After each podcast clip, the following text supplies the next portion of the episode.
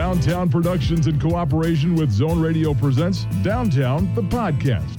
From the historic Zone Radio studios, here's your host, Rich Kimball. Oh, hey there. Welcome in. It's Downtown, the podcast. Episode number 234. Rich Kimball here. Our Zone Radio studios, along with Carrie Haskell. We're brought to you every week by Cross Insurance, where security meets strength. Coming up this week on the program, uh, we'll talk with iconic ornament artist Christopher Radko, who is back after 15 years of, uh, well, doing other things with his life, but uh, new ornaments and uh, all with a great connection uh, to what's going on in Ukraine and an opportunity to showcase and celebrate Ukrainian artists. That's a little bit later on. Up first, a young woman who uh, took fans of the Great British Bake Off by storm. They fell in love with her on season 11. She had a deep run on the show. Now she got a brand new cookbook out called Baking Imperfect. As much of a delight to talk with as she was on the show, our conversation with Lottie Bedlow here on Downtown. Hello, Lottie. Hello, how are you? Wonderful. Thank you so much for being with us. Thank you so much for having me. Uh, you ask a question in your book does anyone even read recipe book introductions? I want you to know that I did. Thank you. That that's one. That's one person. It was worth it. Just for me. Thank you so much. Uh, the yeah. book is an absolutely delight, and uh, I, so many things I love about it. But I think you had me at whiskey snaps. Yeah, that they are good. They are very good. Very easy as well. Well, the book is is so much fun, and it reflects the personality that we saw on the Great British uh, Bake Off.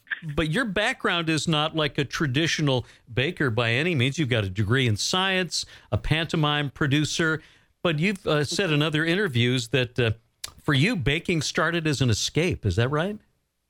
Absolutely right. Yeah, I was living in London in a tiny flat. I was working flat out as a theatre producer and life was intense. And I think that my escape was just going to my tiny, tiny little cupboard kitchen and making what I could in there that tasted good, that made me happy. And then I could take into the office and feed to the actors and, and the crew. And, and it was just, yeah, it was definitely an escape. I never thought that it would, it would become my career, but here we are. Well, and what we see in the book is uh, sort of what we saw on, on the television show that taste is the most important thing, and, and it's okay to tweak recipes and find your own sense of what works. Absolutely, and I think that's that's the most important thing. I kind of want this book to allow people to give, you know, to kind of give them the foundations that they need to to start off, and then I'm very much kind of encourage you to to take what you've learned and, and put your own spin on it, add flavors, and it won't work every time. You know, the reality is that it's a messy process, and and you will fail a few times, but it's about just enjoying that process and learning from it and remembering that it's it's only cake, you know, it's only baking at the end of the day. Nothing bad's going to happen. It'll probably taste all right. So just get stuck in, really. Yeah, and don't get hung up on perfection as long as you're having fun and, and the people who taste it uh, enjoy it as much as you enjoyed making it. Exactly. And I think that that idea of the reason that I called it baking imperfect is because around baking specifically, there's just this this kind of desperate uh, need to make everything look like the the front of a patisserie shop window. You know, it's got to all look perfectly finished and and have real finesse. And I think that that that in that that's definitely an art, but I think that in that you lose the real joy of baking, which is the flavor, the love that you put in it, the fun that you can have. Um, and so, yeah, just trying to make sure that people remember, you know, who who cares as long as it tastes good. We're talking with Lottie Bedlow here on Downtown. Her new book is titled Baking Imperfect Crush, Whip, and Spread It Like Nobody's Watching. Uh, a whole lot of people were watching um, when you were on the Great British Bake Off. You didn't have the background that a lot of others have. Were you surprised when you got chosen for the show? Uh, I was. Honestly, I thought they'd made a mistake when the producer rang me, I said, "Oh, you must mean another Lottie. There must be another Lottie on the list." And she said, "No, no, we're definitely sure it's you." And and I just I felt so lucky. It felt like an accident, like some some you know there was a paper shuffle that went wrong, and I ended up being on the show. But I was just so happy to be there. I, I only rehearsed properly for the first two two shows, so I was convinced I was going home after the second week. So I only packed enough clothes for two weeks I had to borrow clothes from producers and runners and all crew members because we were in a bubble for COVID, so I couldn't get any clothes. So I had to, yeah, it was. It, I absolutely didn't expect to, to get in, let alone to kind of last as long as I did in there. Now, you've said, and I'm sure you weren't the only one to experience this, that you felt a little imposter syndrome at times that you weren't sure you belonged there. Absolutely right, and and I think the most important thing was that on that first day when we met the other bakers who we were living with at the time, um, you know, I, I, said, guys, I'm not sure that I I, I belong here. I'm worried. I, I think all of you guys are probably much more experienced than me, and they all said, we feel exactly the same. so all of us were in there thinking, you know, oh no, I, you know, maybe this isn't, maybe this isn't right. Maybe we shouldn't be here. Maybe they made a mistake. But when you're all feeling that, it kind of adds to that real supportiveness that you see on TV when we're all just really rooting for each other. Well, and it seemed too as the show went on, not only did you gain confidence, but you felt that you belonged there, and you didn't seem intimidated by the whole surrounding. No, I think I'm lucky that I come from a from a production background in theatre, so I very much approached it as if it was just a show. Uh, it was only when they kind of shouted action that I realised I was on the wrong side of the camera, but. Um, it meant that I was very relaxed in the atmosphere, and I think you, you forget that the cameras are there because you're just so focused on on what you have to do and and your bakes and your recipes and there's so much to remember that you just kind of you forget that then suddenly millions of people are going to watch that on TV you're just worried about if your cake's going to rise. Now you took great inspiration from your family and, and not just uh, those you're with now but uh, back to your great grandmother who was a baker. Yeah, so my great grandmother, who I never met, um, she died before I was born, but she left uh, an incredible legacy of a, a recipe book which has kind of been passed down through generations. And there's some amazing things in there that obviously reflect her wartime living. So there's a lot of rationed foods. There's a, uh, a bake that I've never tried, I'm not sure I will, called water pudding, um, which is just, I imagine, is just made with water because there wasn't any other ingredients lying around kind of in wartime. But it's just to know that I'm doing something that, that she did um, many years before is a really lovely feeling. You've also got the recipe in the book for a toad in the hole uh, which you, of course, have made on the show, and then there's certainly a history there. Yeah, so Toad in the Hole is a very, very British um, kind of a warm comfort comfort dinner food that we would have um, in the winter months. It's sausage and mash and a batter, um, which kind of uh, makes a Yorkshire pudding, which I know is again not a very British thing. So I took all of those ingredients for Toad in the Hole and I put it inside a Cornish pasty um, just to kind of, it's really an amalgamation of, of uh, Britishness, I think, that bake in particular. What's great about the book, too, is it, it has your wit, uh, your sense of humor, your personality shines through the cookbook. And, and I'm not sure we see that in a whole lot of cookbooks. Thank you. That means a lot, and it was, it's, you know, it was a year of my life. Uh, it was, it was. I wrote all of the recipes myself, and I think the really, I really, what I really wanted to do was make sure that my voice was coming through in, in the text so that when people read it, they don't feel threatened at all by the recipes. If they're scared, I'm there to kind of hold your hand and say that I've messed this stuff up too. You know, let's learn from my mistakes. And I'm kind of encouraging people to mess up, have fun, laugh at it, and just remember that it's only cake. I, am not a great baker. My wife is much better at baking than I am, but I was looking through and I, I think I want to try Amelia's cake. Is that something I could handle as a as not a great baker? Yeah. For sure. I think that if Amelia's cake is a great example, Amelia is my best friend and also manager. She helped me with the kind of the logistics of putting the book together, and she had never baked before I went on the show. Uh, and so all of the things, the baking, I, I basically challenged her and said, uh, let's see how much you've learned. I want you to write a recipe for the book.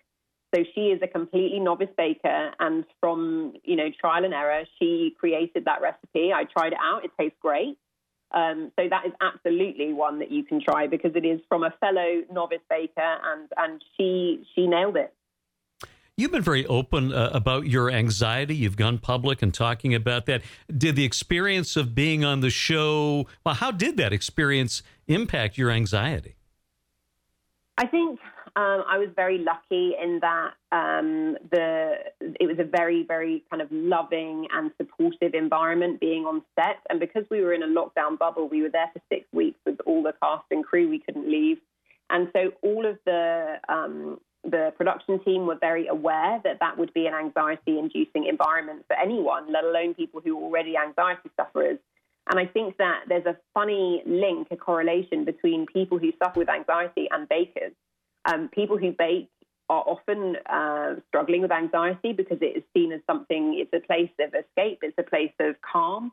And I think that we were all just really supportive of each other. And, and I couldn't have asked for more from the team, but also from my fellow bakers. We're just so supportive. And yeah, I, I think it's I think it's a, it's a, it was a real opportunity to feel as though I could be open and honest. And I wanted to be honest about it because I think there are lots of people who you maybe see on TV who you think have have their stuff together. You know, they really kind of put it together. But actually, it's important that people know that behind the scenes, it's not it's not always as easy as it looks.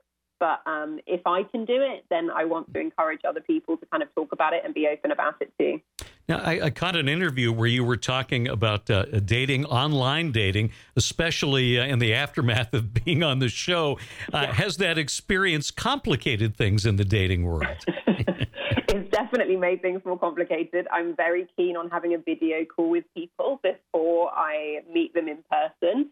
Um, so there was, uh, there's been a couple of, of, instances where people have been big fans of the show, and I've ended up kind of, you know, chatting to them, and they pretended that they have never seen the show, and then I have a video call with them, and it turns out they can't, they can't look me in the eye because they're all very overexcited about, you know, learning about the show and talking to from that. So yeah, it's definitely as if as if dating wasn't a minefield enough. It has made it a lot more complicated for sure. well, we certainly wish you good luck with it. I also have to say, if you came up with it or whoever did, what a brilliant idea! I think every cookbook should use the cracked egg system to tell us how difficult oh, recipes are. yeah, I'm very pleased with that. So cracked eggs, I wanted it to be really simple to look at. So you think, you know how much am I going to mess this up? If it's one cracked egg, you can do it as a novice baker. If it's five cracked egg difficulty, that means that I struggled with the recipe and it's going to be a challenge for you. Well, the book is wonderful. Baking Imperfect. Crush, whip, and spread it like nobody's watching. Lottie Bedlow, wonderful to talk with you. We wish you good luck and continued success. Thank you so much. Lottie Bedlow cooking up a storm with us here on Downtown the Podcast. When we come back after this word from Cross Insurance, artist Christopher Radko next on Downtown. Since its founding in 1954, Cross Insurance has grown from a small family owned agency that started in Bangor, Maine, into one of the largest super regional insurance agencies in New England. With a network of offices throughout New England, Cross Insurance works with top carriers to provide maximum value to you, your family, and your business. We are proud to be the official insurance broker of the New England Patriots and would welcome the chance to provide security for your team. For more information, visit crossinsurance.com. Cross Insurance, where security meets strength.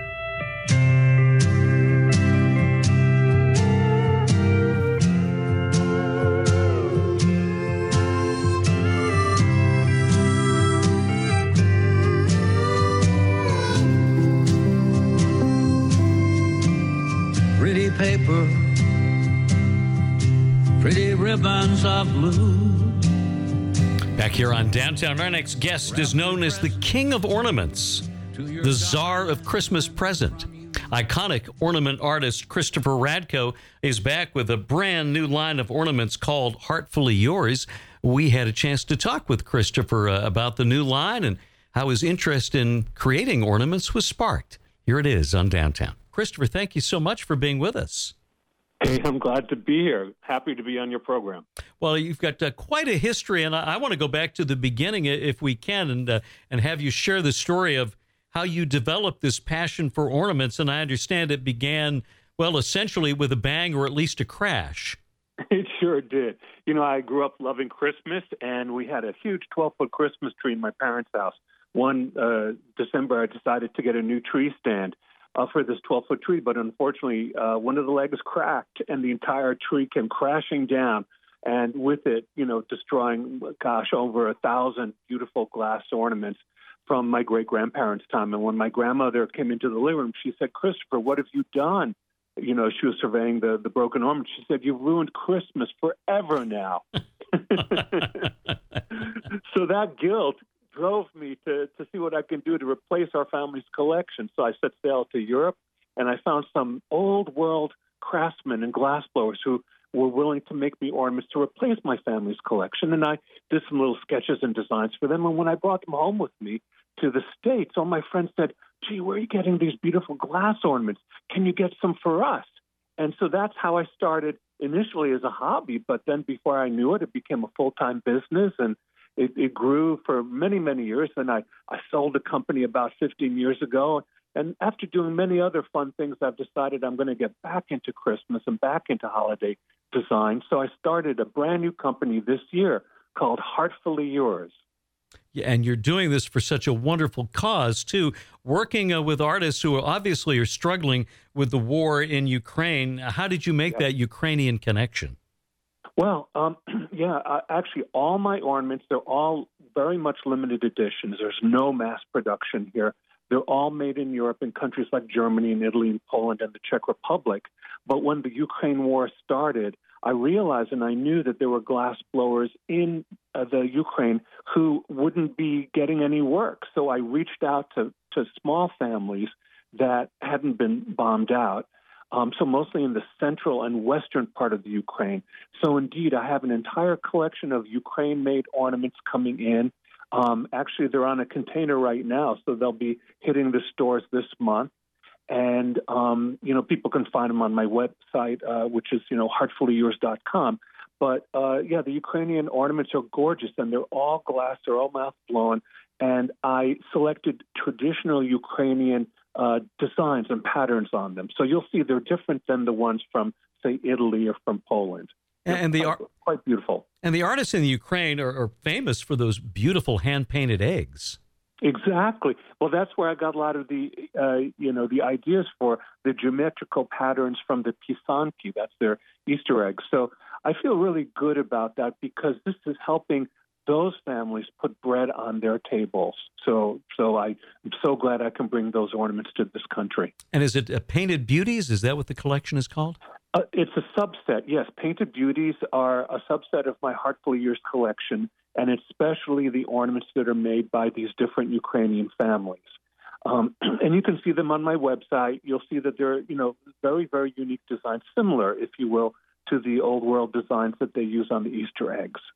Christopher, what is it about Christmas ornaments that that seem to give us that connection with our past, with family and friends, and, and that make them into such valued family heirlooms? You know, it's, it's, it's a really great question. Um, I I grew up loving uh, the Christmas tree and, and what it meant to being a centerpiece for, for the hearth and home. Uh, the glass ornament's pretty magical. Each one takes a whole week to make, and it takes a human breath to breathe life into every single ornament. And uh, you know they're all mouth blown and hand painted. They're silvered on the inside with real sterling silver. So there's all this really really old world uh, hand uh, hand craftsmanship that goes into making these.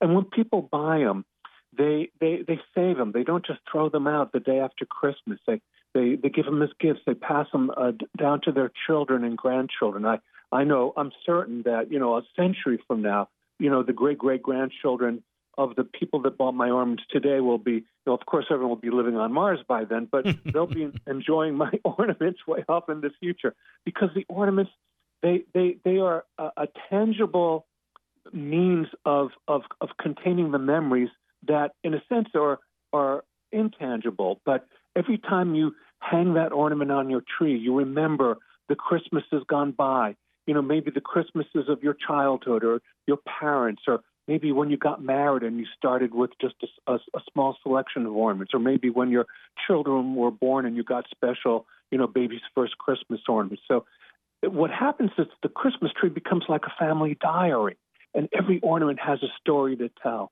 So each ornament's like a memory maker. And, and, and when you decorate your tree with them, it's like seeing old friends again. Do you remember a, a favorite ornament you had as a child? I do. It was a unicorn, and it was an ornament my grandmother gave me. And miraculously, it was one of the very few ornaments to survive the tree crash. So I'm very grateful for that. It's a glass ornament. It was made in Germany, a little silver unicorn, and I, I still have it today. I cherish it. But I think you know, for different people, it's different themes. You know, sometimes if people are are uh, you know, they have a certain hobby or a certain you know sport that they're into, or maybe a, a profession, so then they might get an ornament that that matches that. Um, some people like certain colors. Like I love the color purple. You know, Santa doesn't have to only have a, a, a, a you know a red robe. He can have a, a purple robe, and that has become one of my best sellers because people haven't seen a, a Santa in a purple coat yet. So you know, it's about diversity and different colors and designs. But uh, there's something really for everyone in the collection. We're talking with Christopher Radko here on Downtown. What's it been like for you uh, getting back to creating ornaments after so many years? I, you know, I'm I'm thrilled because people remember me from 15 or 20 or 30 years ago. I started my business in 1986, um, so it's been quite a while. The the original business, and I sold that in 2005. Um, and and I did many other things. You know, I, I, I, when I sold my company, I didn't think that I would get back into this. So I was an event planner. I worked for Turner Classic Movies. I did special events. I was a lavender farmer. I grew organic lavender and had a, a spa line of soaps and lotions and candles. But um, you know, I had a non-compete, and after the non-compete expired, I decided, hey, I, I still love Christmas, and I still have a lot to say about you know beautiful ornaments. So I decided I'm going to start a a smaller scale business. This one is, is it's very much a boutique business called Heartfully Yours. And so I'm just the designer. That's, you know, the company name is Heartfully Yours, but I'm the designer. And um, it's so great to see uh, the collectors of the past come back and say, hey, we've missed you. We really are so glad you're back in this business.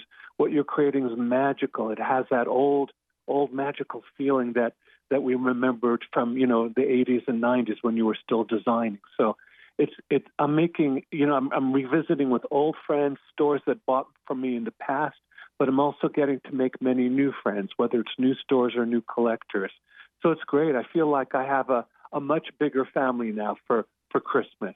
Well, and you were a favorite of so many people. Am, am I right that uh, Barbra Streisand reached out to you and asked you to design ornaments for Hanukkah?